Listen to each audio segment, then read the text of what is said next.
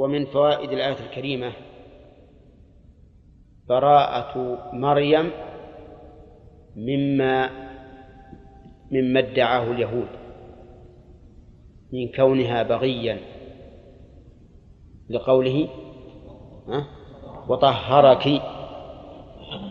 واليهود قبحهم الله اعتدوا على مريم وابنها فقالوا في مريم إنها بغي وقالوا في ابنها عيسى إنه ولد الزنا وكذبوه وقتلوه إثما لا حقيقة. كيف قتلوا إثما لا حقيقة؟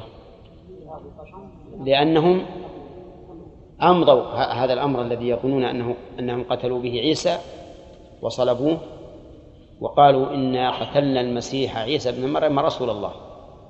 قال الله تعالى وما قتلوه وما صلبوه ولكن شبه لهم. فكانوا قتلة إثما لا حقيقة لأن عيسى باق إلى إلى الآن. ومن فوائد الآية الكريمة أن عائشة أن مريم مفضلة ومصطفاة على نساء العالمين.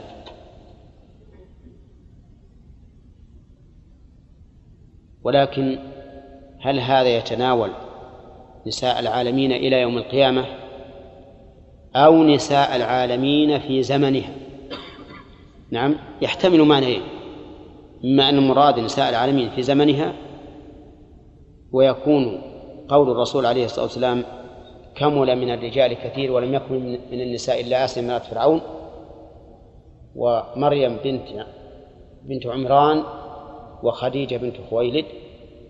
يكون هذا مما أطلع الله عليه نبيه ولم تطلع الملائكة على هذا. والملائكة بلغت مريم ما بلغت به. طيب و ومن فوائد الآية الكريمة تكرار أو جواز تكرار المناقب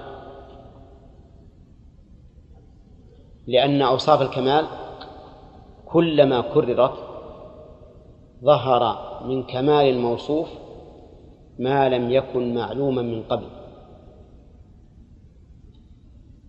واضح؟ طيب. ننطلق من هذه الفائدة إلى فائدة إلى فائدة تتعلق بصفات الله عز وجل. وهي أن أن أكثر ما وصف الله به نفسه الصفات الثبوتية التي يثبتها لنفسه أما الصفات التي ينفيها عن نفسه فوصفه بها قليل بالنسبة لوصفه بصفات الإثبات. لأن صفات الإثبات كمال كمالات. وصفات النفي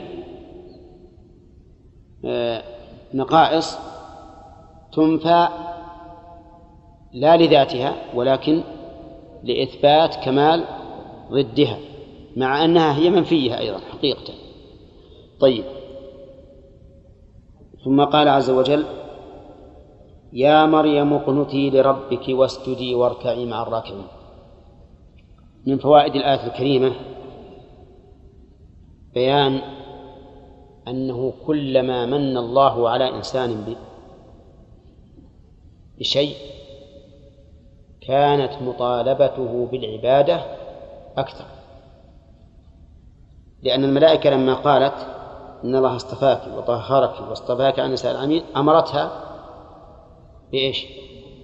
بالقنوت والسجود والركوع فدل هذا على أنه ينبغي للإنسان كلما ازدادت عليه نعم الله أن يزداد على ذلك شكرا بالقنوت لله والركوع والسجود وسائر العبادات.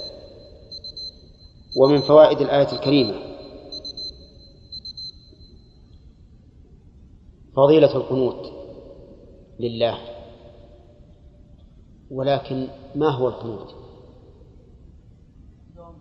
دوام الطاعة والخشوع والاشتغال بالطاعة عما سواه ولهذا لما نزلت هذه الآية حافظوا على الصلوات والصلاة الوسطى وقوموا لله قانتين.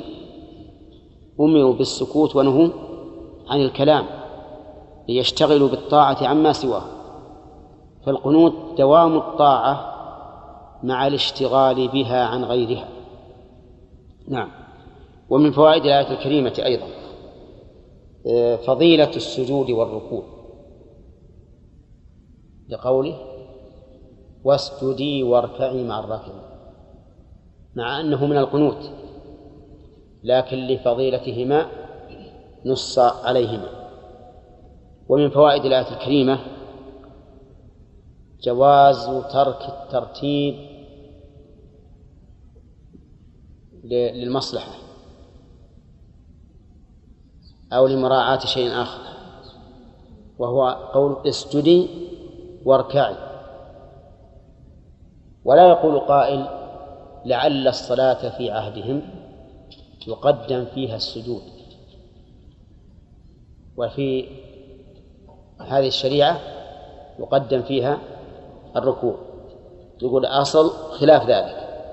لكن نص على السجود بدأ به لأنه أبلغ في القنوت من الركوع كما ذكرناه في أثناء التفسير.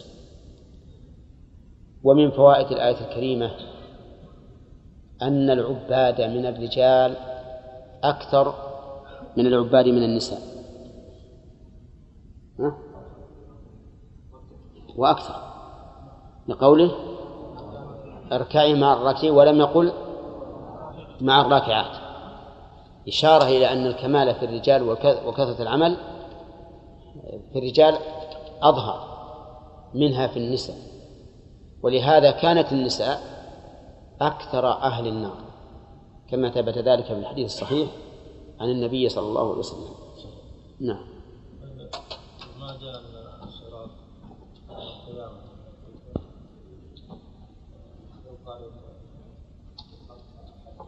إلا إلا بل هذا الصراط اللي يوم القيامة. نعم يسمى صراط لأن السالكين فيه ينفذون بسرعة بعضهم مثل لمح البصر وبعضهم مثل البرق. ما في في يعود نعم. مع أنه ورد عن النبي عليه الصلاة والسلام أنه دحض ومزلة. أنه دحض ومزلة. وهذا يدل على أنه طريق واسع كالعادة. والعلماء مر علينا في التوحيد أنهم مختلفون. هل هو طريق عادي أو أنه كما جاء في صحيح مسلم أنا أظن عن أبي سعيد بلاغا.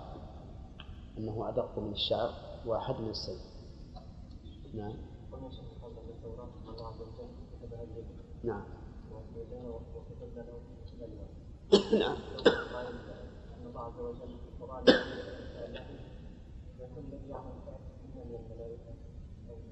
نعم وش الأصل؟ ما الأصل؟ لكن ما هو الأصل في إضافة الفعل إلى فاعل؟ أن يكون فعله هو أو فعله غيره. ها؟ لا ما هو خلى قاعدة عنده الأصل في إضافة في إضافة الفعل إلى فاعل أنه قائم به. هذا هو الأصل. وذكرنا لكم أن العلماء قالوا إن الله خلق آدم بيده وغرس جنة عدن بيده وكتب التوراة بيده. نعم. نعم إيه.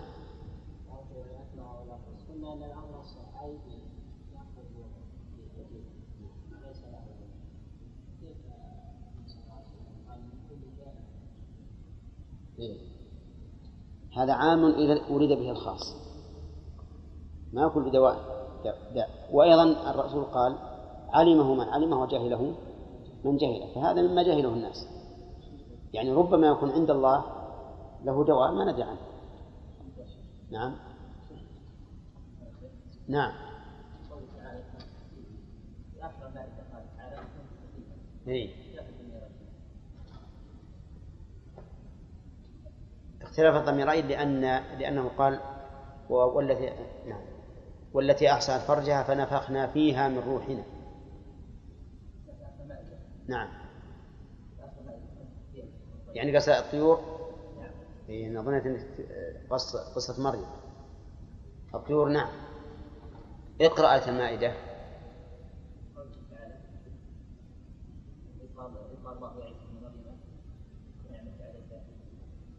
وعلى وليه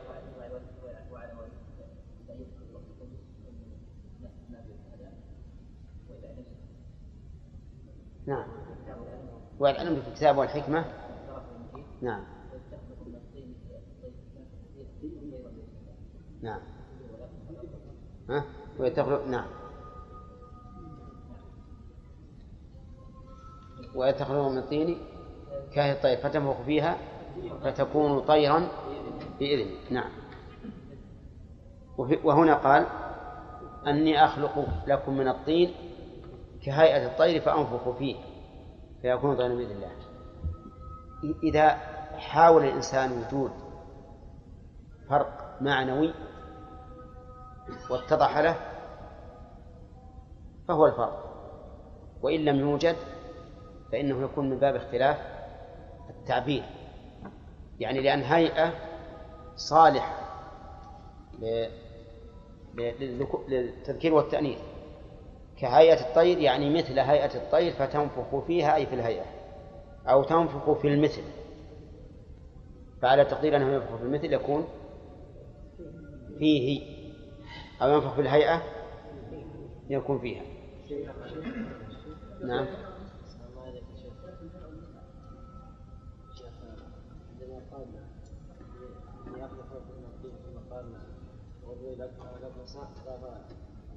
قال بإذن الله قال ونبئكم بما تعملون تأكلون. وما تدخلون ولم يدرك بإذن الله نعم. لأن هذا علم صفة فيه. وهذاك شيء متعد إلى غيره. هذا خلق وإبراء. وإحياء. لا أما هذا العلم كل يعلم. اللي في البيت يعلم. اللي في بيت الإنسان يعلم ما أكله وما ادخر. على كذا يا شيخ يتوجه القول انه كان يستعين. وما استعان بسليمان عليه السلام لا لا ما يتوجه. لا ما يتوجه. لأن هذا من باب الوحي. نعم. هل يوجد تفاضل بين بين والركوع والسجود؟ إي نعم. التفاضل بينها هي نفسها. إي نعم هي هي نفسها. الركوع أفضل من وجه والسجود أفضل من وجه. من جهة أن الساجد أقرب ما يكون لله وقد وضع أعز ما فيه على الأرض يكون الركوع على السجود أفضل. أعوذ بالله من الشيطان الرجيم. فلما أحس عيسى منهم الكفر قال من أنصاري إلى الله قال الحواريون نحن أنصار الله آمنا بالله واشهد بأننا مسلمون ربنا آمنا بما أنزلت واتبعنا الرسول فاكتبنا مع الشاهدين. ومكروا ومكر الله. والله خير الماكرين. إذ قال الله يا عيسى إني متوفيك ورافعك إلي ومطهرك ومطهرك من الذين كفروا وجاعل الذين اتبعوك فوق الذين كفروا إلى يوم القيامة. ثم إلي مرجعكم فأحكم بينكم فيما كنتم فيه تختلفون. بس. أعوذ بالله من الشيطان الرجيم. قال الله عز وجل ويعلمه الكتاب والحكمة والتوراة والإنجيل ورسولا إلى بني إسرائيل. يعني يرسله رسولا إلى بني إسرائيل. أني قد جئتكم بآية من ربكم أني أخلق لكم من الطين كهيئة الطير إلى آخره. في هذا في هذه الآيات من الفوائد أن عيسى بن مريم قد جاء بالبينة من الله. لأن كل رسول يرسله الله إلى البشر لا بد أن يأتي بآية. يؤخذ من قوله قد جئتكم بآية من ربكم.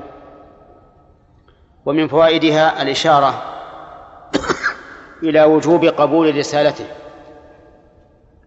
لقوله من ربكم. يعني فإذا كان ربكم وجب أن تكونوا له عبيدا. فتقبلوا ما جاءت به رسله. ومن فوائد الآية الكريمة أيضا قدرة الله عز وجل. قدرة الله حيث يخلق حيث يخلق عيسى بن مريم من الطين كهاية الطير فينفخ فيه فيكون طيرا بإذن الله في الحال. بينما الأمور العادية لا يكون طيرا إلا بعد مدة بعد أن يفكس من البيضة ويترعرع فيطير. ومن فوائد الآية الكريمة أن ما فعل بأمر الله فهو حلال مباح. وإن كان نظيره بدون أمر حراما. كقوله أخلق لكم من الطير. من الطين كاهية الطير. فلو أن أحدا أراد أن يصنع تمثالا من الطين على هيئة الطير لكان ذلك حراما. لكن لما كان بأمر الله صار هذا حلالا ولهذا نظائر السجود لغير الله شرك والسجود لغير الله بأمر الله طاعة. ولهذا سجد الملائكة لآدم فكانوا طائعين.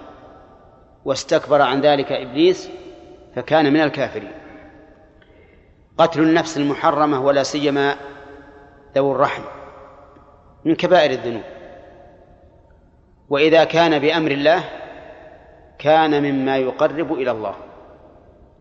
فإبراهيم عليه الصلاة والسلام أمر بذبح ابنه إسماعيل فامتثل. وكان أمره وكان امتثاله لذلك طاعة لله عز وجل. هكذا خلق آه، عيسى كهيئة الطير لينفخ فيها فيكون طيرا بإذن الله. هذا أيضا من الأمور التي أبيحت بأمر الله عز وجل. ومن فوائد الآية الكريمة إطلاق وصف الخلق على المخلوق. أي أن المخلوق يكون خالقا. لقوله أخلق لكم وهذا له نظائر. قال الله تعالى فتبارك الله أحسن الخالقين وقال النبي عليه الصلاة والسلام في المصورين يقال لهم أحيوا ما خلقتم لكن خلق غير الخالق جل وعلا ليس خلقا حقيقة ولكنه تغيير أو تحويل. فالإنسان مثلا يخلق من الطين صورة لكن من الذي خلق الطين؟ الله عز وجل. لا يمكن أن يخلق جميع الخلق شيئا على وجه الاستقلال وإنما خلقهم للأشياء تغيير صور الأشياء أو تحويلها من شيء إلى شيء أو ما أشبه ذلك. طيب ومن فوائد هذه الآية الكريمة هذه المعجزة العظيمة. لعيسى بن مريم وهو أنه ينفخ في هذا التمثال حتى يكون طيرا وفي قراءة طائرا. والفرق بل ليس هناك فرق في الواقع. و وذلك لأن الطير قد يطير وقد لا يطير.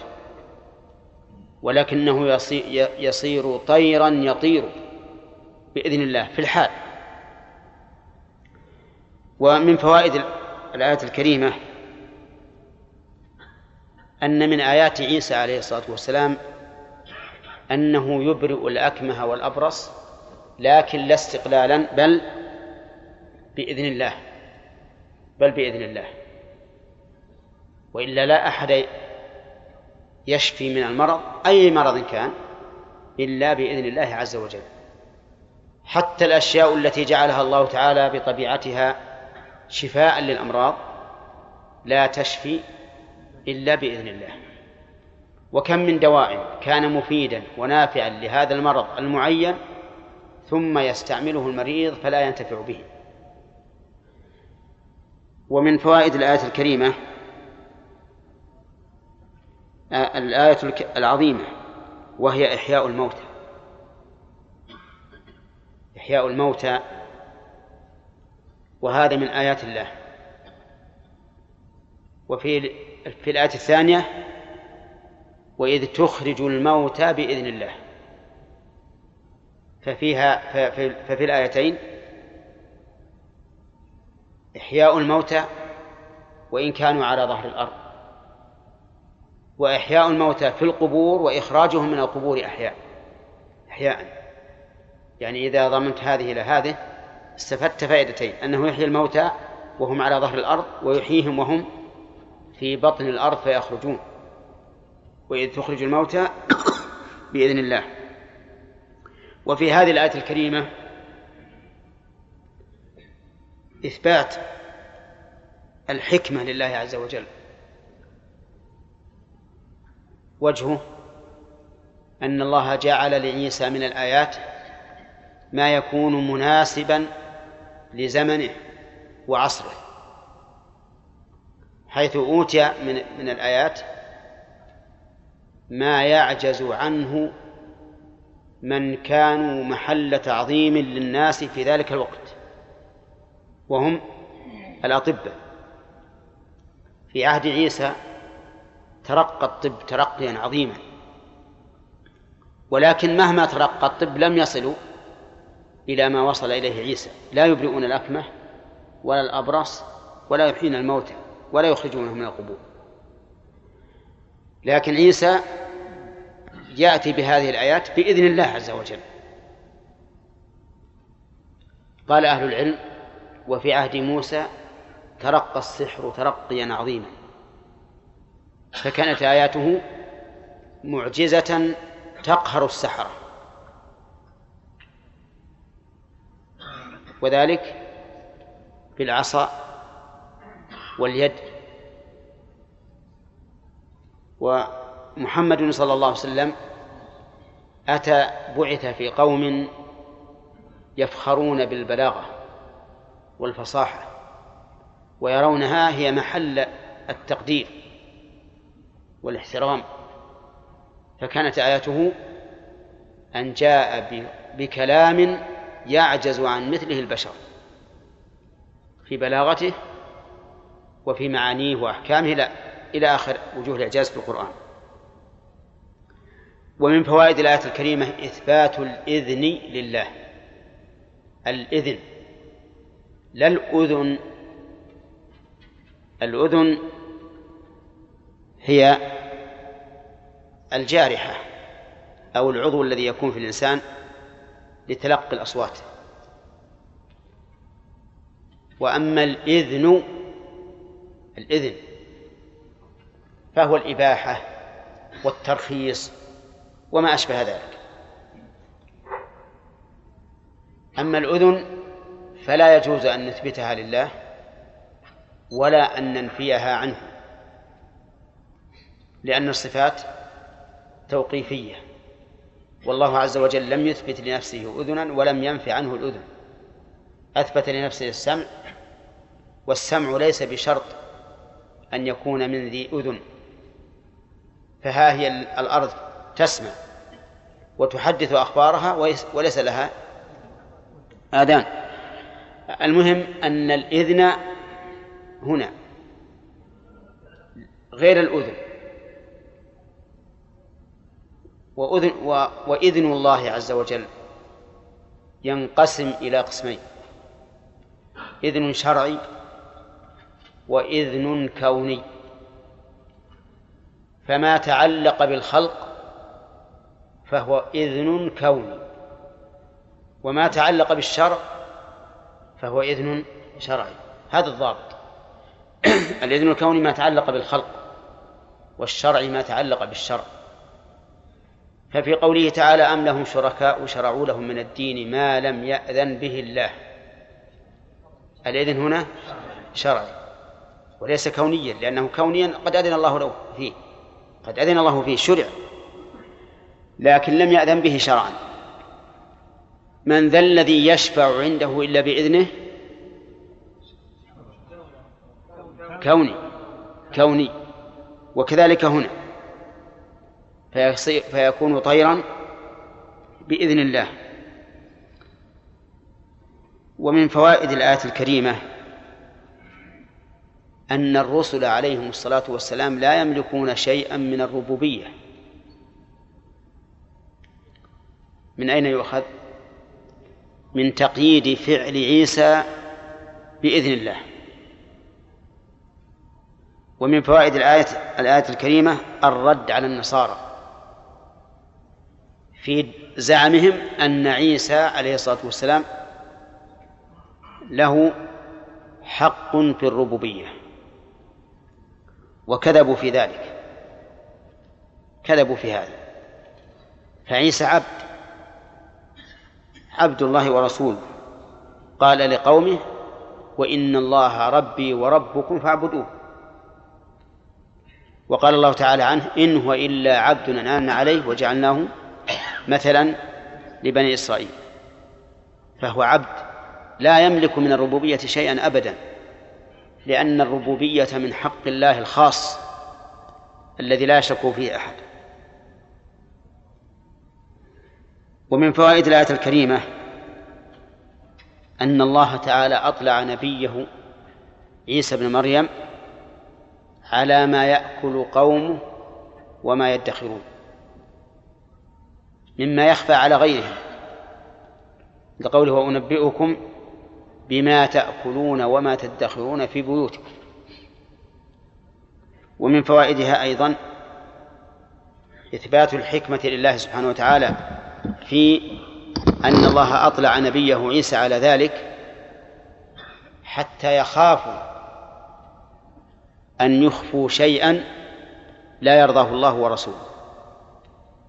لأنه إذا كان ينبئهم بما يأكلون وما يدخرون في بيوتهم معناه أنه يطلع على أسرارهم البيتية. وهذا يلزمهم أن لا يبيتوا شيئا لا يرضاه. ومن فوائد الآية الكريمة أنه ينبغي التكرار في المقام الهام. لقوله إن في ذلك لا آية لكم. مع أنه قال في الأول قد جئتكم بآية من ربكم. وذلك لأن الأمور الهامة ينبغي تكرارها. أولا من أجل أن يتبين للمخاطب أهميتها عند من؟ لا. أن يتبين للمخاطب أهميتها عند المتكلم وأنه ذو عناية بها. والثاني من أجل أن ترسخ في الذهن لأنه كلما تكرر الشيء ازداد رسوخا. ومن فوائد الآية الكريمة أن الإيمان يحمل صاحبه على قبول الآيات التي جاءت بها الرسل. لقوله إن كنتم مؤمنين. وكلما كان الإنسان أقوى إيمانا كان أقوى قبولا لما جاءت به الرسل من الآيات الكونية والآيات الشرعية.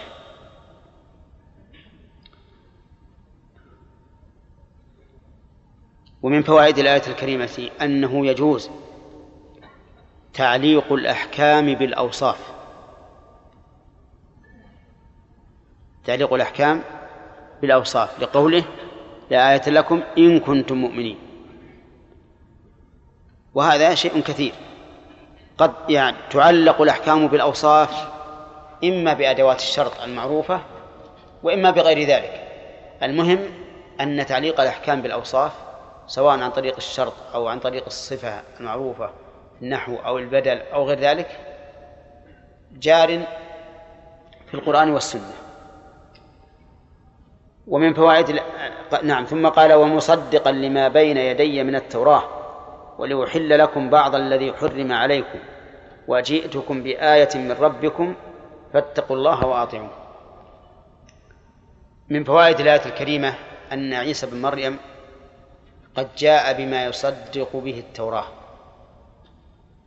لقوله مصدقا لما بين يديه.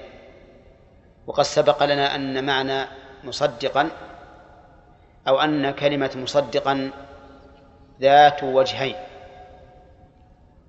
حدثنا عنهما. ما تذكر؟ أن مصدقا نعم كلمة ذات وجهين نعم مصدق مصدق للرسول صلى الله عليه وسلم مصدق الرسول كيف؟ لما بين يديه من التوراة.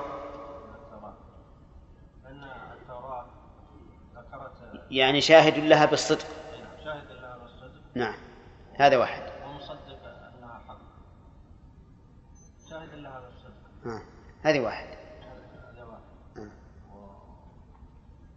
وأنها أخبرت أخبرت عيسى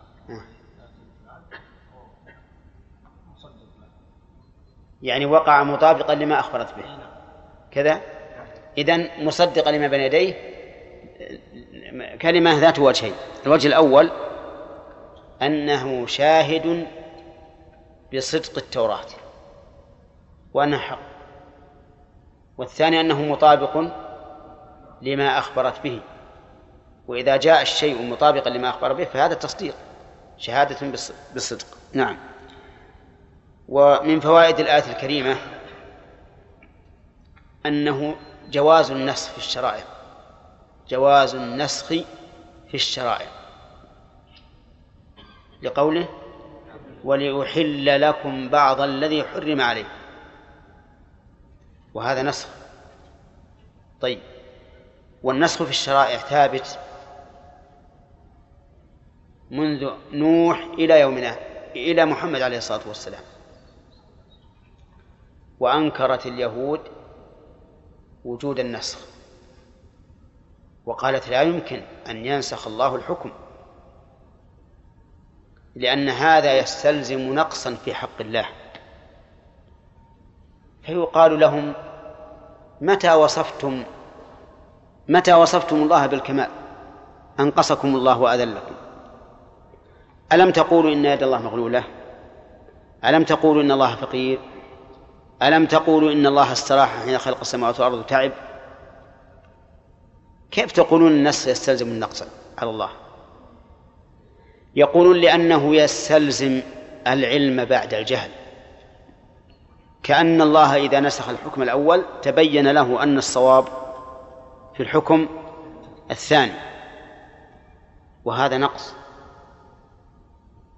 فنقول لهم نحن نرد عليكم بشريعته قال الله تعالى كل الطعام كان حلا لبني إسرائيل ها؟ إلا ما حرم إسرائيل على نفسه من قبل أن تنزل التوراة. وقال فبظلم من الذين هادوا حرمنا عليهم طيبات حلت لهم. وأنتم تعتقدون أن التوراة ناسخة للكتب السابقة المنزلة على بني إسرائيل. وأنه يجب على كل واحد من بني إسرائيل أن أن يؤمن بها ويتبعها. وهل هذا إلا نسخ ثم إن النسخ في الحقيقة من مقتضى الحكمة لا مناف للحكمة لأن الله عز وجل يشرع الأحكام مناسبة للواقع. أو ملائمة لمن شرعت له. فقد يكون هذا الحكم ملائما في زمن غير ملائم في زمن آخر أو ملائما لقوم غير غير ملائم لآخرين. وكون الأحكام تتبع الحكم هذا هو الكمال وليس النقص. وهنا عيسى بن مريم قال ولأحل لكم بعض الذي حرم عليكم. طيب ومن فوائد الآية الكريمة جواز نسبة الحكم إلى من بلغه. لأنه قال أحل لكم. وأصل التحليل والتحريم من عند الله عز وجل. لكن إضافته إلى من أبانه وأظهره لا بأس به. لا بأس بها. ولهذا أضاف الله القرآن إلى نفسه. وإلى جبريل وإلى محمد. أما إلى نفسه فقال وإن أحد من المشركين استجارك فأجره حتى يسمع كلام الله. وأما إلى جبريل فقال إنه لقول رسول كريم ذي قوة عند ذي العرش مكين. وأما إلى محمد فقال إنه لقول رسول كريم وما هو بقول شاعر. لكن الكلام يضاف حقيقة إلى من قاله مبتدئا. وأما من قاله مبلغا مؤديا فإنما يضاف إليه لكونه أظهره وأبانه. ومن فوائد الآية الكريمة آه، تكرار الأمور الهامة لقوله في المرة الثالثة وجئتكم بآية من ربكم. ومن فوائدها أن الطاعة أمر مشترك بين الرسل وبين الله عز وجل. وأما التقوى فهي خاصة بالله لقوله فاتقوا الله وأطيعوا وطاعة الله هي الأصل. لكن طاعة الرسول طاعة للمرسل للذي أرسله. ومن فوائد الآية الكريمة أن التقوى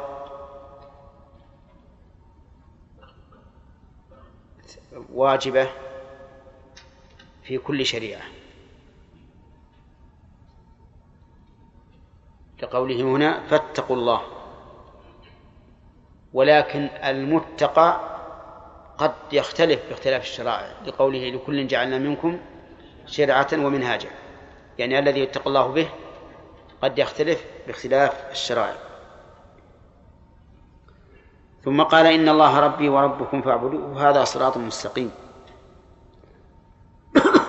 في هذه الآية الكريمة إثبات الربوبية لله عز وجل لكل مخ... لكل بشر.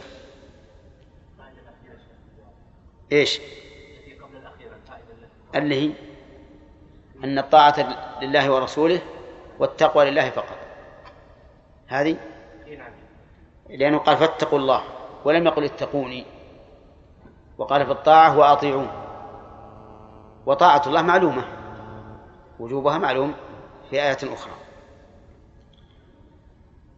طيب وإن الله ربي وربكم فاعبدوه من فوائدها عموم ربوبية الله للبشر. لقوله ها؟ ربي وربكم. وربوبية الله ثابتة لكل السماوات والأرض ومن فيهن. قل لمن الأرض ومن فيها. قل من رب السماوات السبع ورب العرش العظيم. فالربوبية ربوبية الله سبحانه وتعالى لكل شيء. لكن عيسى قال ربي وربكم ليقيم عليهم الحجة لأنه إذا كان ربهم سبحانه وتعالى فإنه يشرع فيهم وعليهم ما يشاء ولا أحد يعقب حكمه. ومن فوائدها أن عيسى مربوب وليس ربا. لقوله ربي وربكم ربي. ومن فوائدها الرد على النصارى في دعواهم أن الله ثالث ثلاثة وقد كفرهم الله بذلك. فقال لقد كفر الذين قالوا إن الله ثالث ثلاثة. كفرهم بهذا. وهم بلا شك كافرون مخلدون في نار جهنم أبد الآبدين. و ومن فوائد الآية الكريمة وجوب العبادة. لقوله فاعبدوه. ومن فوائدها أيضا أن الإقرار بالربوبية مستلزم للإقرار بالعبودية. يعني أن من أقر بربوبية الله لزمه أن يقر بعبوديته. ولهذا قال فاعبدوه فأتى بالفاء الدالة على السببية. أي فبسبب اختصاصه بالربوبية يجب أن تخصوه بالعبادة. ومن ثم نجد الله سبحانه وتعالى في كتابه يقيم الحجة على المشركين الذين يقرون بربوبيته لا بألوهيته. يقول إنه منفرد بالربوبية لكن في الألوهية لا لا يفردونه. يتخذون معه يا عبد الله؟ ها؟ آلهة. مو إله واحد. إلى آلهة. كل قوم لهم رب يعبدونه. وهذا لا شك من السفه. إذا كنت تعلم وتعتقد بأن الله وحده هو الرب لزمك أن تعتقد بأنه وحده الإله المعبود وأنه لا إله غيره. ومن فوائد الآية الكريمة أن الصراط المستقيم عبادة الله. لقوله هذا صراط مستقيم.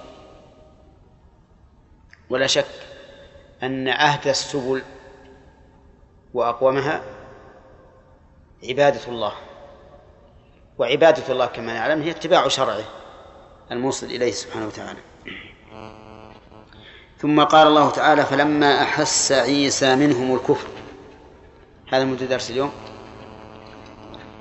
الكفر قال من أنصاري إلى الله وفي قراءة من أنصاري إلى الله لأن ياء المتكلم يجوز فيها ثلاث لغات. الفتح بناء والسكون بناء والحذف تخفيفا الحذف تخفيفا. فتقول هذا غلامي هذا غلامي هذا غلام. لكن تبين أنه مضاف. يقول هنا فلما أحس عيسى منهم الكفر أحس بمعنى أدرك بحاسته وتيقن أنهم كفروا. مع هذه الآيات العظيمة التي يشاهدونها لم يؤمنوا والعياذ بالله. لأن الله لأن الله إذا ختم على القلب لا يؤمن صاحبه أبدا. ختم الله على قلوبهم. وعلى سمعهم وعلى أبصارهم غشاوة ولهم عذاب عظيم.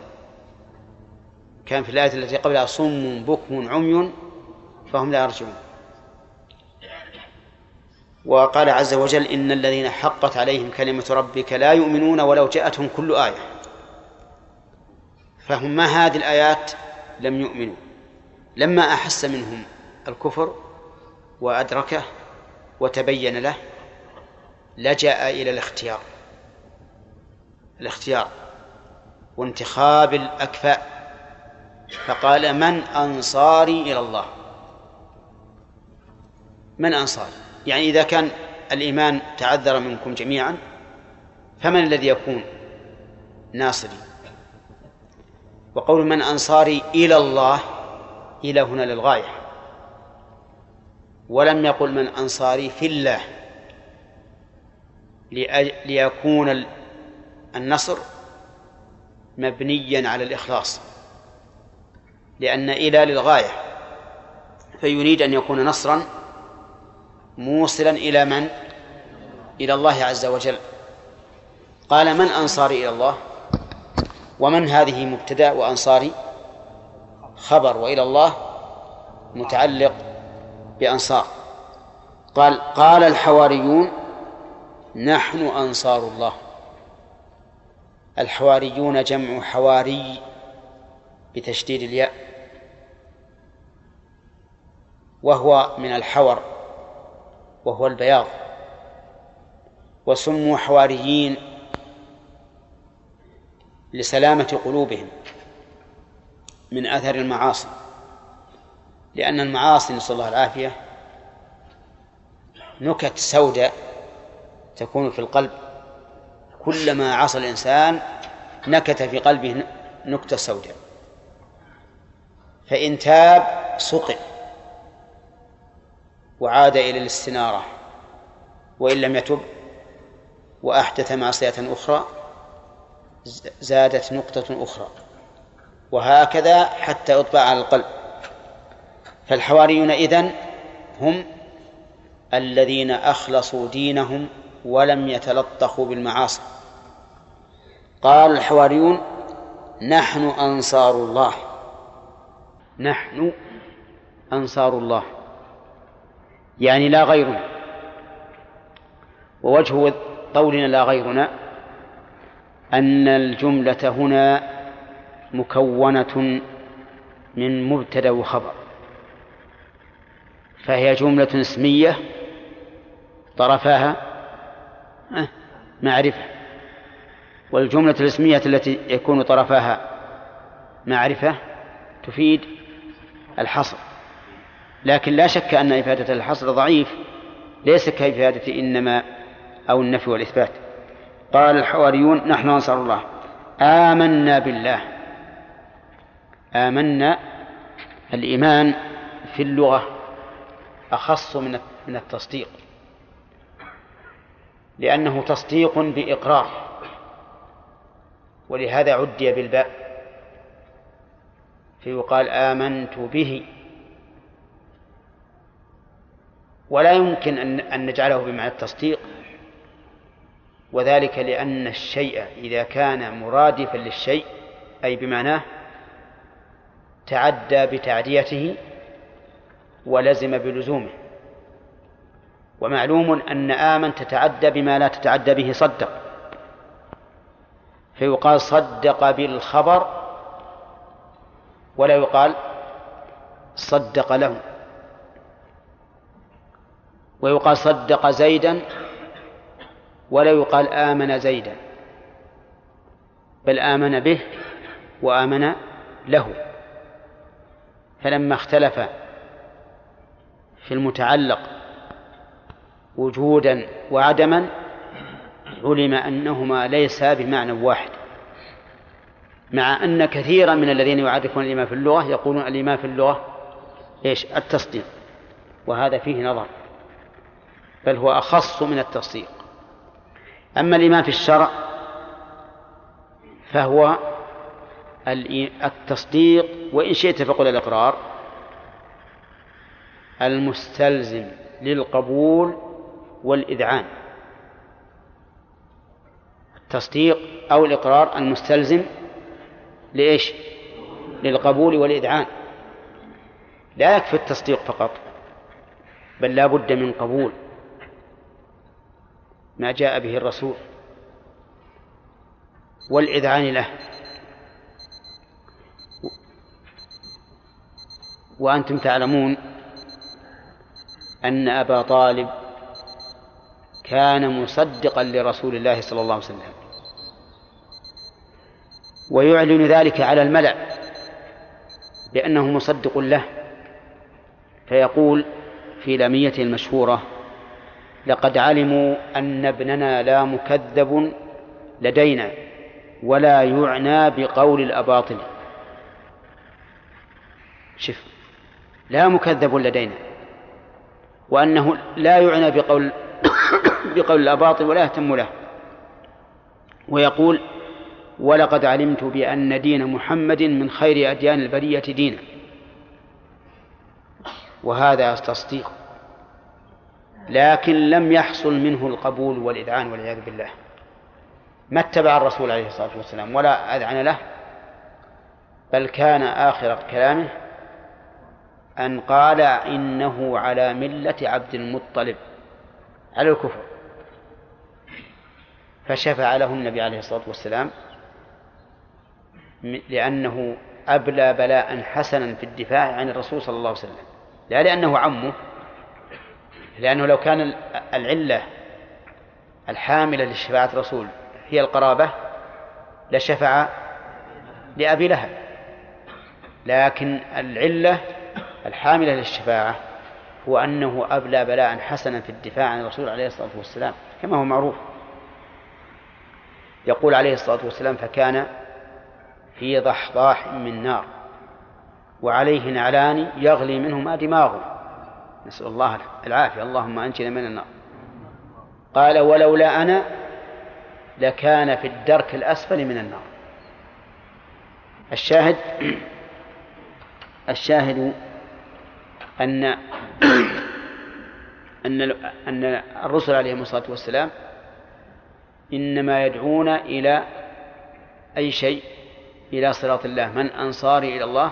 قال الحواريون نحن أنصار الله آمنا بالله واشهد بأننا مسلمون. وأن الإيمان لا يكون إلا بالتصديق المستلزم للقبول. بعد؟ والإذعان. أما بدون قبول ولا إذعان فليس بإيمان شرعا. قالوا آمنا بالله واشهد بأننا مسلمون أشهدوا نبيهم عليه الصلاة والسلام على إسلامه مع أنه شهيد عليهم سواء استشهدوه أم لم يستشهدوه. كما قال الله تعالى لتكونوا شهداء على الناس ويكون الرسول عليكم شهيدا فكل رسول فهو شهيد على على أمته بأن الله تعالى أرسله إليهم. وأنه بلغهم الرسالة. فقولهم واشهد بأنهم مسلمون من باب التوكيد من باب التوكيد وإعلان الإسلام. ثم قالوا ربنا آمنا بما أنزلت واتبعنا الرسول. هذا أيضا من قولهم رضي الله عنه. ربنا آمنا بما أنزلت وهو الإنجيل. الذي جاء به موسى عيسى عليه الصلاة والسلام. واتبعنا الرسول.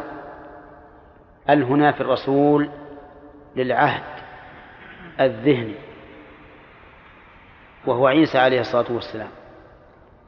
لأنه لا رسول لهؤلاء لهؤلاء القوم من بني إسرائيل إلا عيسى.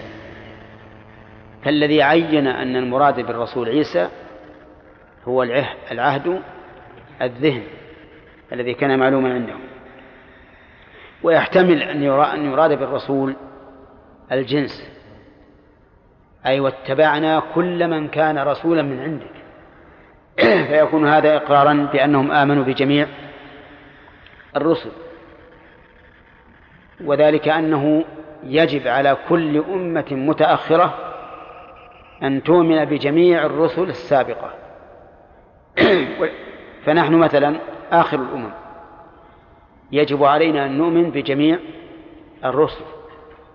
آمن الرسول بما أنزل إليه من ربه والمؤمنون كل آمن بالله وملائكته وكتبه ورسله. لا نفرق بين أحد من رسله في أصل الإيمان. وإن, كنا نفرق بين الرسل من جهة الاتباع فإننا لا نتبع إلا محمدا صلى الله عليه وسلم وما أذن لنا فيه من شرع من سبق. أما الإيمان فيجب الإيمان بجميعهم نعم. ها؟ الدرس القادم نعم مناقشة لأن تم الثمن. إن شاء الله تعالى. نعم. غانم. يا شيخ يعني ذكرت لنا فائدة أن الياء تصير مسكنة مفتوحة. يعني هذا مضطرب دائما ولا في بعض لا في في بعض المواضع في النداء مضطرب. في النداء مضطرب. في غير النداء أحيانا تحذف وأحيانا لا تحذف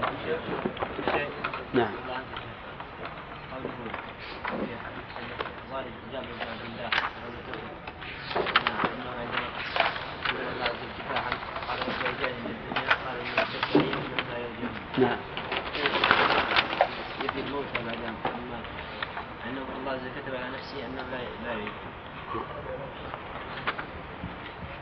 ما تقول في هذا الإشكال؟ الإشكال يقول كيف إن الله تعالى قال لعبد الله بن حرام رضي الله عنه إني قضيت أنهم إليها لا يرجعون. وهنا ذكر الله أنه أحيا الموتى لعيسى. الجواب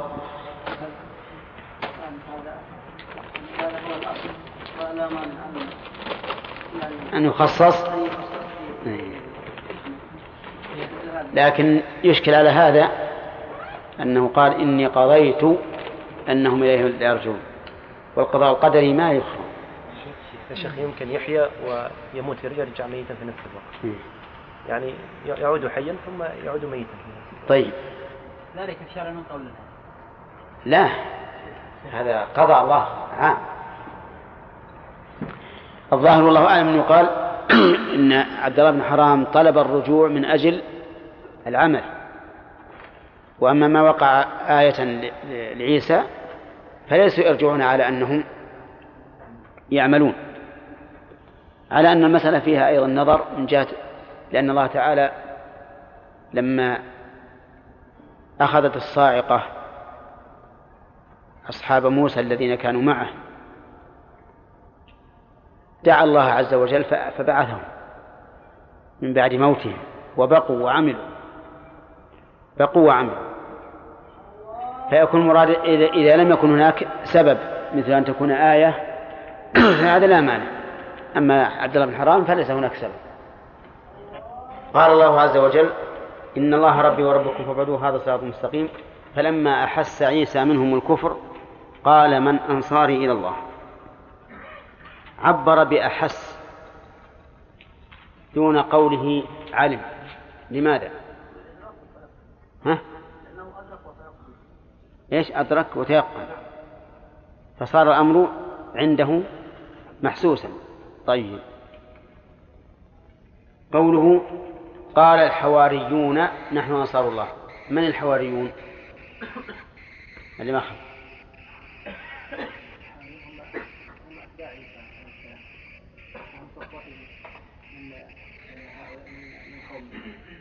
هم الصفوة من قوم طيب من من أين اشتقت هذه الكلمة؟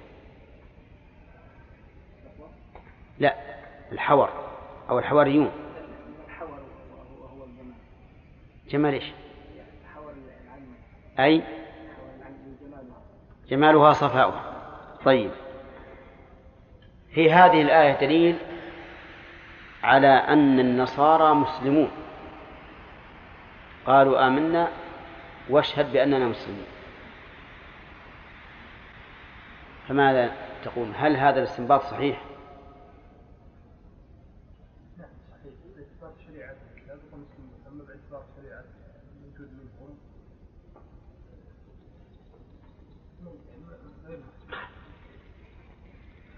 نقول هم مسلمون بالمعنى العام. وذلك أن كل إنسان متبع لرسول قائم لرسول شرعه قائم فهو مسلم. كل إنسان متبع لرسول شرعه قائم فهو مسلم. عرفتم؟ فأما إذا وجد ما ينسخه فمن بقي على الدين الأول فهو كافر إذا كان الرسول مرسلا إليه. إذا كان الرسول مرسلا إليه. واضح؟ وبناء على ذلك فإنه لا مسلم بعد بعثة الرسول صلى الله عليه وسلم إلا من إلا من اتبعه فقط.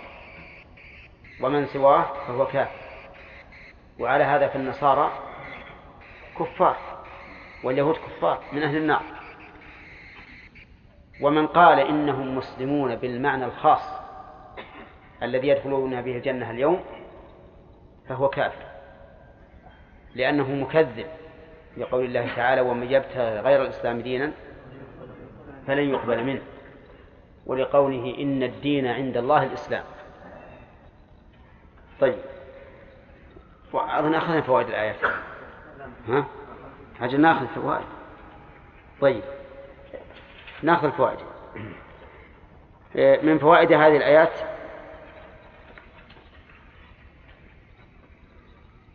عتو بني إسرائيل. وأنهم مع هذه الآيات العظيمة التي جاء بها عيسى لم يؤمن منهم أحد.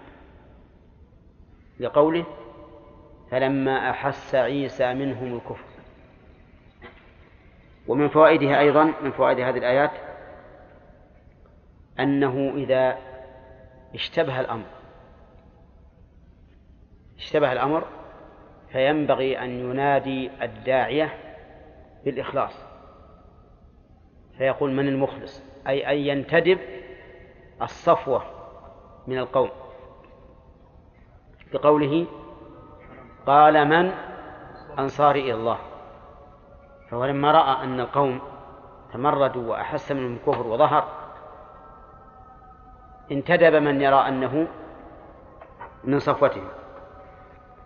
ومن فوائد الآية الكريمة أن الرسل صلى الله عليه وسلم دعوتهم إلى الله لا, لأنف... لا إلى لأنفسهم. لقوله من؟ أنصاري إلى الله. ومن فوائد الآية الكريمة أيضا أن الرسل محتاجون لمن ينصرهم. لقوله من أنصاري وقال الله تعالى لمحمد صلى الله عليه وسلم هو الذي أيدك بنصره نعم وبالمؤمنين. طيب.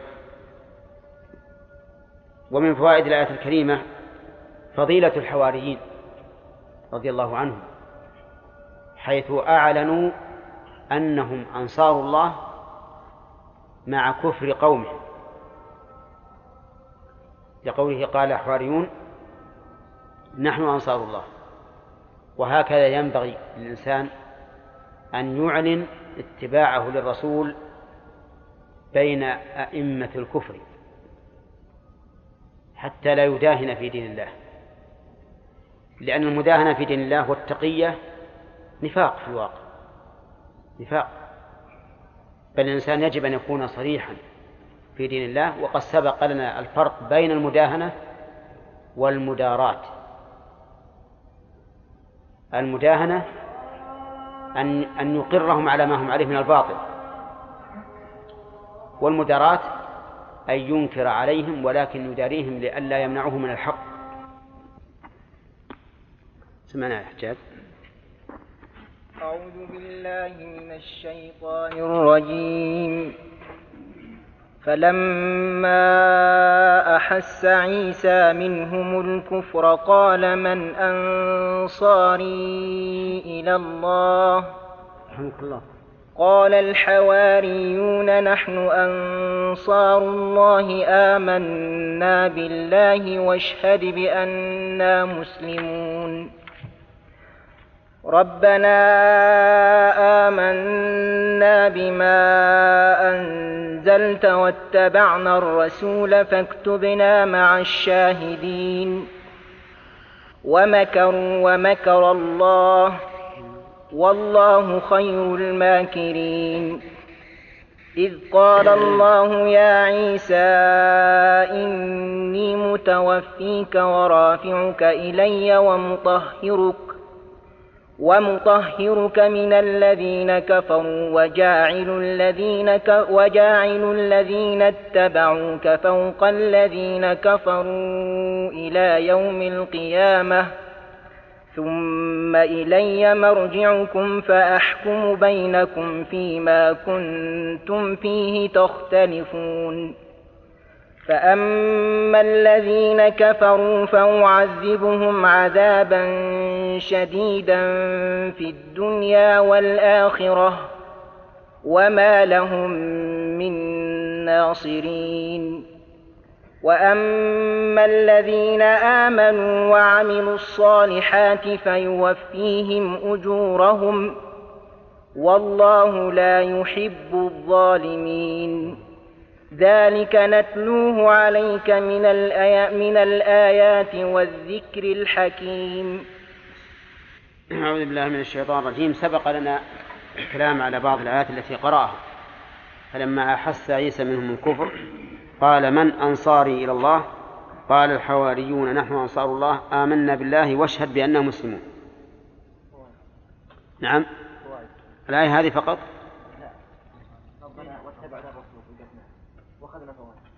طيب. ربنا آمنا بما أنزلت واتبعنا الرسول فاكتبنا مع الشاهدين. الذي يقول هذا الحواريون. يقولون ربنا آمنا بما أنزلت. ولا يخفى الإعراب في هذه الآية. فإن قوله ربنا منادى. حذفت منه ياء النداء لسببين. السبب الأول كثرة استعمال هذه هذا الاسم الكريم في الدعاء. والثاني التبرك بالبداءة باسم الله عز وجل. لأن الرب من أسماء الله. وقوله بما أنزلت فيها عائد محذوف. يعود على الموصول. والتقدير بما أنزلته. وقوله واتبعنا الرسول. ال هنا للعهد؟ الذكري أو الذهني طيب. هم قال ورسولا إلى بني إسرائيل. إذن الذكر لأنه سبق. وقوله اكتبنا مع الشاهدين مع هنا للمصاحبة. والمصاحبة لا تقتضي المخالطة أو الموافقة في الزمن. فقد تكون المصاحبة مع قوم سبقوك لكن في النهاية يكونون معك. هؤلاء الحواريون لما أعلموا لما أعلنوا إيمانهم إسلامهم وأشهدوا على ذلك نبيهم توجهوا إلى الله عز وجل بالإقرار التام. فقالوا ربنا آمنا بما أنزلت. والإيمان في اللغة التصديق المتضمن للقبول والإذعان. وليس مجرد التصديق. لا. نعم. بل يتضمن انقيادا وإذعانا. ولهذا لا يكون موافقا للتصديق في التعدي واللزوم. فيقال آمنت به وصدقت به ويقال آمنت له وصدقت له لكن لا يقال آمنته كما يقال صدقته. فافترق. يقول آمنا. والمراد بالإيمان هنا وكل ما جاء في القرآن. فالمراد به الإيمان في الحقيقة الشرعية لا في الحقيقة اللغوية.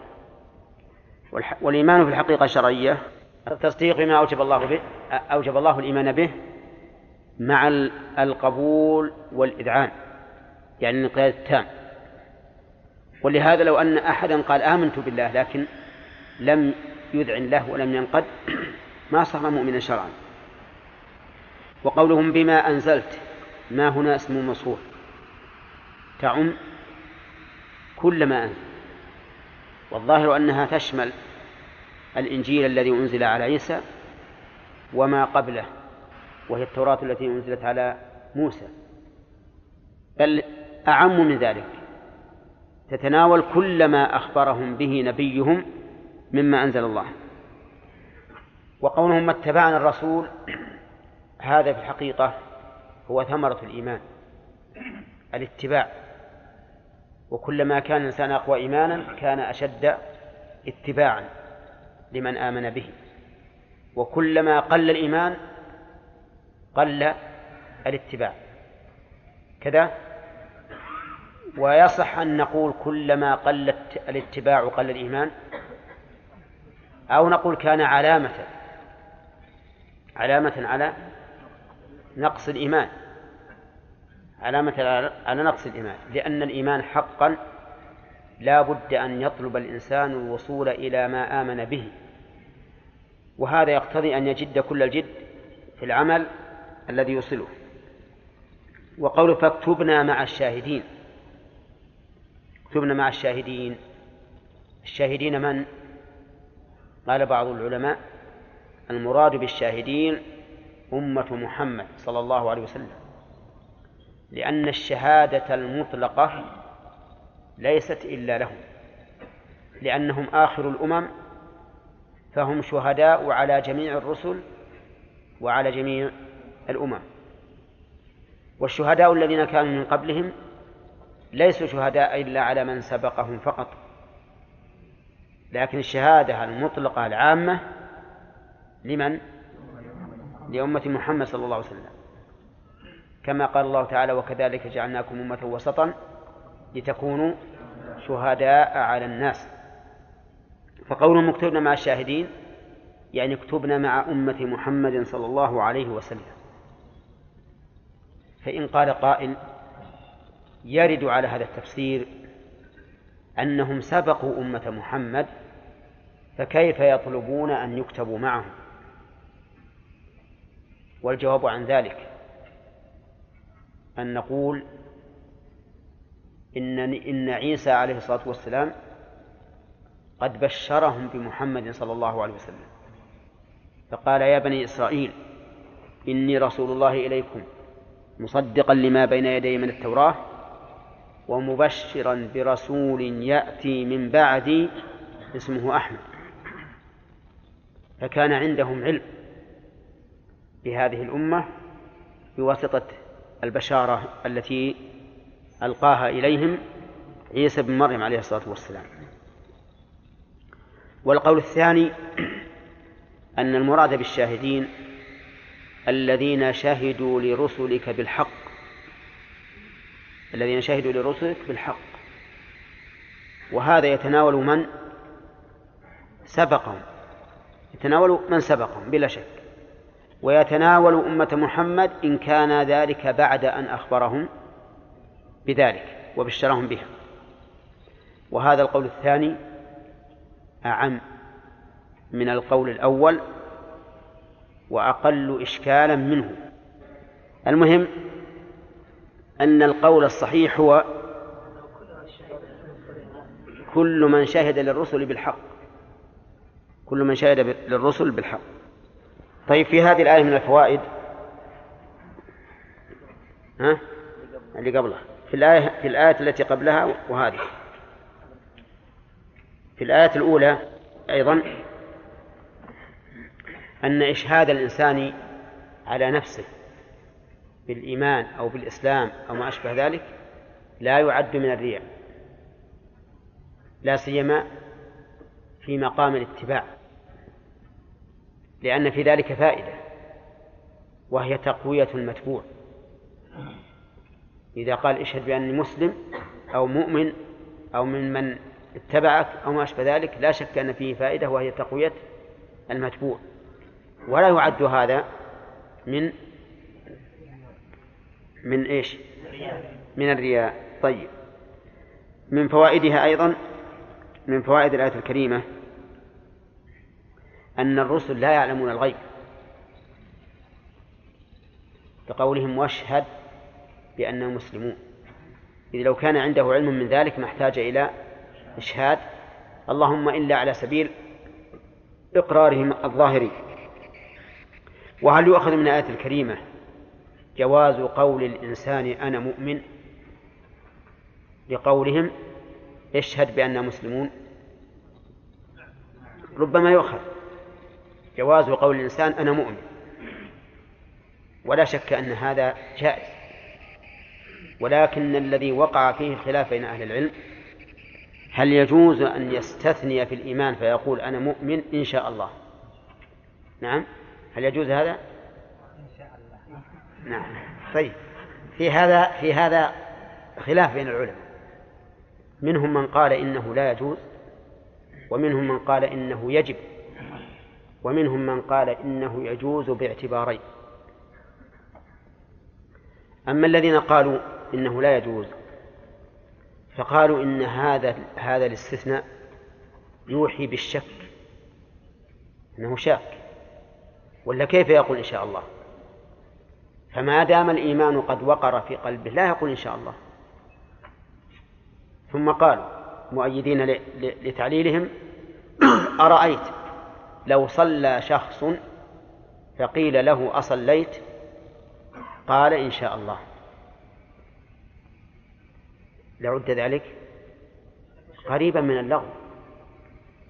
لو قيل له لبست ثوبك؟ قال لبسته إن شاء الله هو عليه. هذا لغو لغو من القول. فإذا كان جازما بإيمانه فلماذا يقول إن شاء الله؟ فالاستثناء على هذا حرام لأنه يؤذن بالشك وإن لم يكن فهو لغو من القول. والقول الثاني إن أنه يجب أن يقول إن شاء الله يجب وجوبا. فلو قال أنا مؤمن وسكت كان ذلك حراما عليه. وعللوا لذلك بأمرين. أحدهما أن الإيمان النافع هو الذي يموت الإنسان عليه ما مات عليه الإنسان. والإنسان هل يدري أو لا يدري؟ لا يدري. لا يدري ماذا يموت عليه. اللهم ثبتنا على الحق إلى الممات فهو لا يدري كم من إنسان زاغ قلبه والعياذ بالله. كما قال النبي عليه الصلاة والسلام إن أحدكم لا يعمل بعمل أهل الجنة حتى ما يكون بينه وبينها إلا ذراع فيسبق عليه الكتاب فيعمل بعمل أهل النار فيدخله. وإذا كان الأمر كذلك وجب أن يقول إن شاء الله وجوبا. هذا وجه. الوجه الثاني يقول هذا غير صحيح هذا الوجه ليس بصحيح ليس بعلة لأن الإنسان إنما يتكلم عن حاضره عن حاضره. وحاضره يعلم أنه مؤمن أو لا؟ ها؟ يعلم أنه مؤمن. والمستقبل علمه عند الله. نعم لو قال سأموت على الإيمان قلنا له قل إن شاء الله. لكن المأخذ الصحيح أنه إذا قال أنا مؤمن وجزم فإن في ذلك نوعا من تزكية النفس. فيها نوع من تزكية النفس. وقد قال الله تعالى فلا تزكوا أنفسكم هو أعلم بمن اتقى. ولهذا نقول له مقتضى جزمك بالإيمان أنك جازم بأنك من أهل الجنة. فشهدت لنفسك بأنك من أهل الجنة ولا يشهد بالجنة لأحد بعينه إلا من شهد له الرسول صلى الله عليه وسلم. وحينئذ لا بد أن تقول إن شاء الله. ما هو لأجل أنك ما تدري ماذا تموت عليه ولكن من أجل أن لا تزكي نفسك فيلزم من تزكيتك إياها أن تشهد لها بالجنة وهذا ممنوع. وفصل بعض العلماء في هذه المسألة. فقال قد يكون الشك حرام آه الاستثناء حراما وقد يكون واجبا. وقد يكون جائزا. باعتبارات. فإذا كان الإنسان يقول أنا مؤمن إن شاء الله يريد بذلك التبرك. أو بيان أو بيان أن ما حصل من الإيمان كان بمشيئة الله. فهذا جائز. هذا جائز. إذا قال أنا ما قلت إن شاء الله شكا ولا حذفتها تزكية ولكن قلت إن شاء الله يعني أن إيماني واقع بمشيئة الله. أو قلتها تبركا. نقول الاستثناء هنا جائز. إن شئت فقل إن شاء الله وإن شئت فلا تقل. والاستثناء بالمشيئة في الأمر الواقع جائز. جائز شرعا. قال الله تعالى لتدخلن المسجد الحرام. إيش؟ إن شاء الله. فقال إن شاء الله مع إنه سيدخلونه. كما قال النبي عليه الصلاة والسلام لعمر بن الخطاب إنك آتيه ومطوف به في صلح الحديبية. تعرفون القصة؟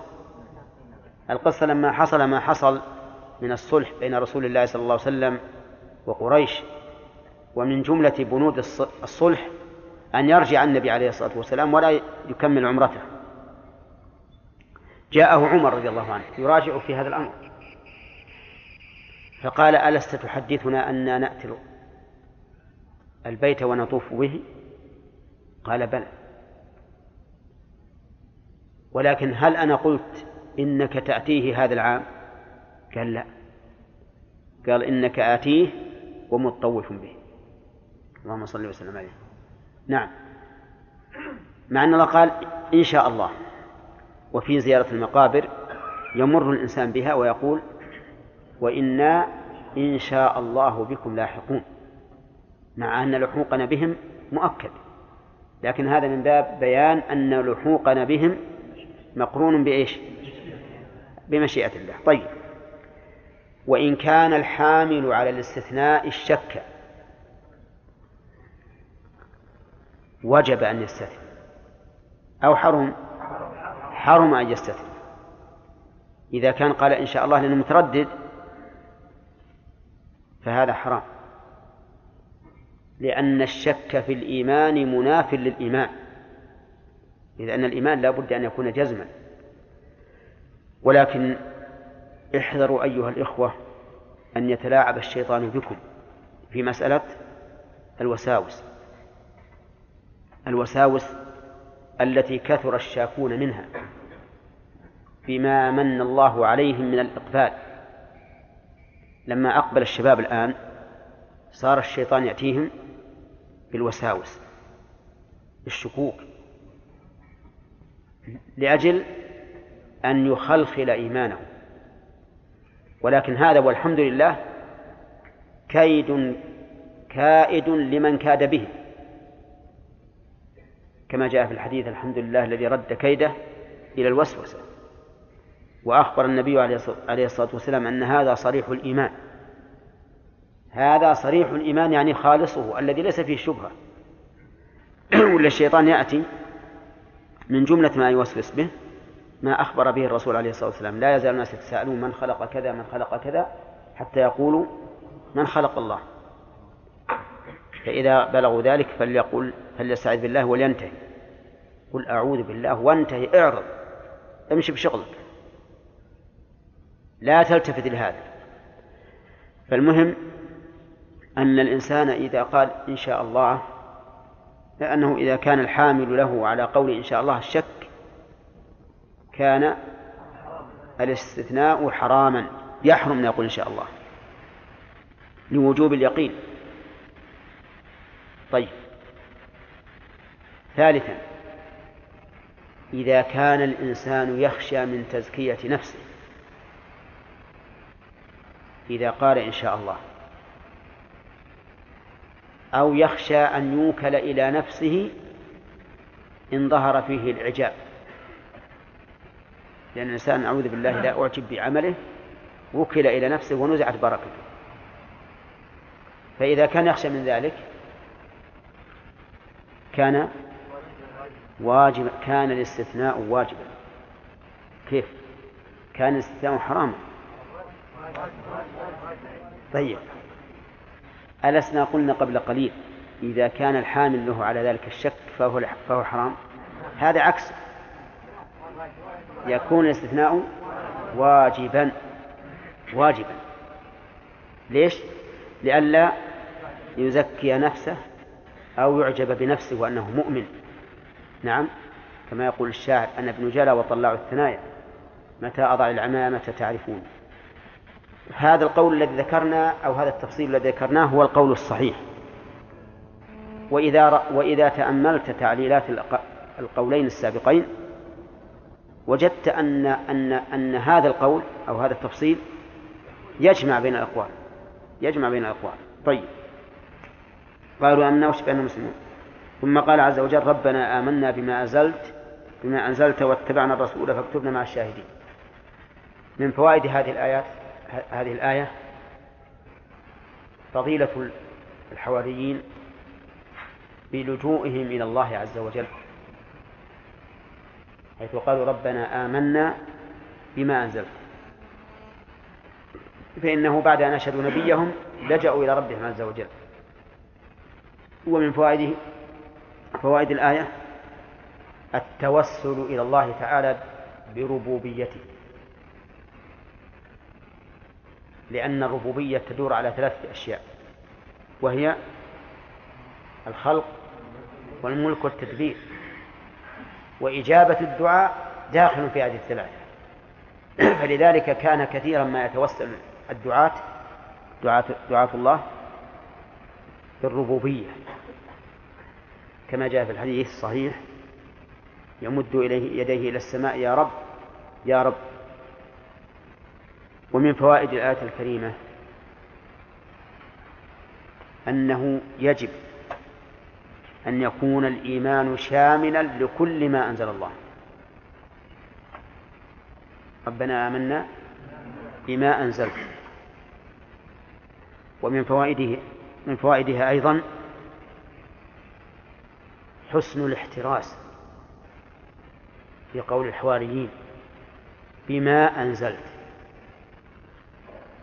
ولم يطلقوا الإيمان مثلا بالتوراة. لأن التوراة التي بأيدي اليهود محرفة مبدلة. يبدون شيئا ويخفون أشياء. فلهذا قالوا بما أنزلت. ونحن نقول آمنا بما أنزل الله من التوراة والإنجيل. لا بالتوراة المحرفة التي بين أيديها اليهود ولا بالإنجيل المحرف الذي بأيدي النصارى. طيب. ومن فوائد الآية الكريمة أن الإيمان لا بد له من, من اتباع. واتبعنا الرسول. ولهذا يقرن الله عز وجل يقرن الله بين الإيمان والعمل الصالح في آيات كثيرة. لأن الإيمان المجرد لا ينفع. العمل الصالح بمنزلة سقي الشجرة. إن لم تسقها ماتت. ولهذا ينبغي لنا عندما نتكلم عن الإسلام أن لا نحاول أن نجعل الإسلام عقيدة فحسب بل هو عقيدة وعمل. العقيدة لا تكفي. والعق... لأن العقيدة الآن كل يدعي أنه معتقد. اليهود والنصارى يقول نحن نؤمن بالله واليوم الآخر. الآن يقولون نؤمن بالله واليوم الآخر. نؤمن بأن هناك ربا مدبرا للخلق وأن عز وجل خالق ونؤمن بالبعث. ولكن هذا ليس بإيمان. وإن كان عندهم هذه العقيدة. هذه عقيدة فاسدة. فلا بد من قرن العقيدة بالعمل الصالح حتى لا يتكل الناس على ما عندهم من العقيدة ويقول ما حاجة للعمل ولهذا قال آمنا بعد واتبعنا الرسول. واتبعنا الرسول لا بد من هذا. وتأمل قوله آمنا واتبعنا الرسول. هل يؤخذ منها وجوب الإيمان بكل ما أنزل الله من كتاب؟ وأما الاتباع فيكون للرسول الخاص. ها؟ يمكن هذا؟ لأنهم قالوا آمنا بما أنزلت عام. واتبعنا الرسول خاص. وهو كذلك. فالإيمان واجب بجميع ما أنزل الله. وقل آمنت بما أنزل الله من كتاب وأمرت لأعدل بينهم ولكن الاتباع خاص. بالرسول الذي أرسل إليك. أما الرسول الذي لم يرسل إليك فلست مأمورا باتباعه إلا إن دلت شريعتك على اتباعه. طيب. ومن فوائد الآية أنه إذا كان هناك وصفان. وكان أحد الوصفين أخص من الآخر. بالعمل أو بالحال التي أنت فيها فإن الأولى أن تأخذ بالأخص لقوله الرسول. لأن الرسول مرسل إلينا ولم يقولوا بالنبي واتبعنا النبي. تبعنا الرسول لأن الرسول مرسل إلينا مبعوث. لكن النبي لا يؤمر بالتبليغ على قول جمهور العلماء. وهنا الاتباع أيما ألصق به الرسالة ولا النبوة؟ الرسالة. فلهذا اختاروا وصف الرسول. اختاروا وصف الرسول. طيب فإن قال قائل في حديث البراء بن مالك ابن عازب في حديث البراء بن عازب في ذكر النوم لما قرأ النبي صلى الله عليه وسلم عليه ذكر النوم الذي يكون آخر ما يقول الإنسان قال من جملة ما قال آمنت بكتابك الذي أنزلت وبنبيك الذي أرسلت. فلما أعادها البراء قال وبرسولك الذي أرسلت. فقال قل وبنبيك الذي أرسلت ومعلوم أن المقام مقام اتباع. المقام مقام اتباع. فلماذا قال؟ لما قال ورسولك الذي أرسلت والرسالة تتضمن النبوة قال قل ونبي. فالجواب على هذا من وجهين. الوجه الأول أن دلالة الرسالة على النبوة من باب دلالة الالتزام. ودلالة النبوة على النبوة من باب دلالة المطابقة. ودلالة المطابقة أقوى بلا شك لأن دلالة الالتزام قد يمانع فيها الخصم. قد يقول هذا ليس بلازم.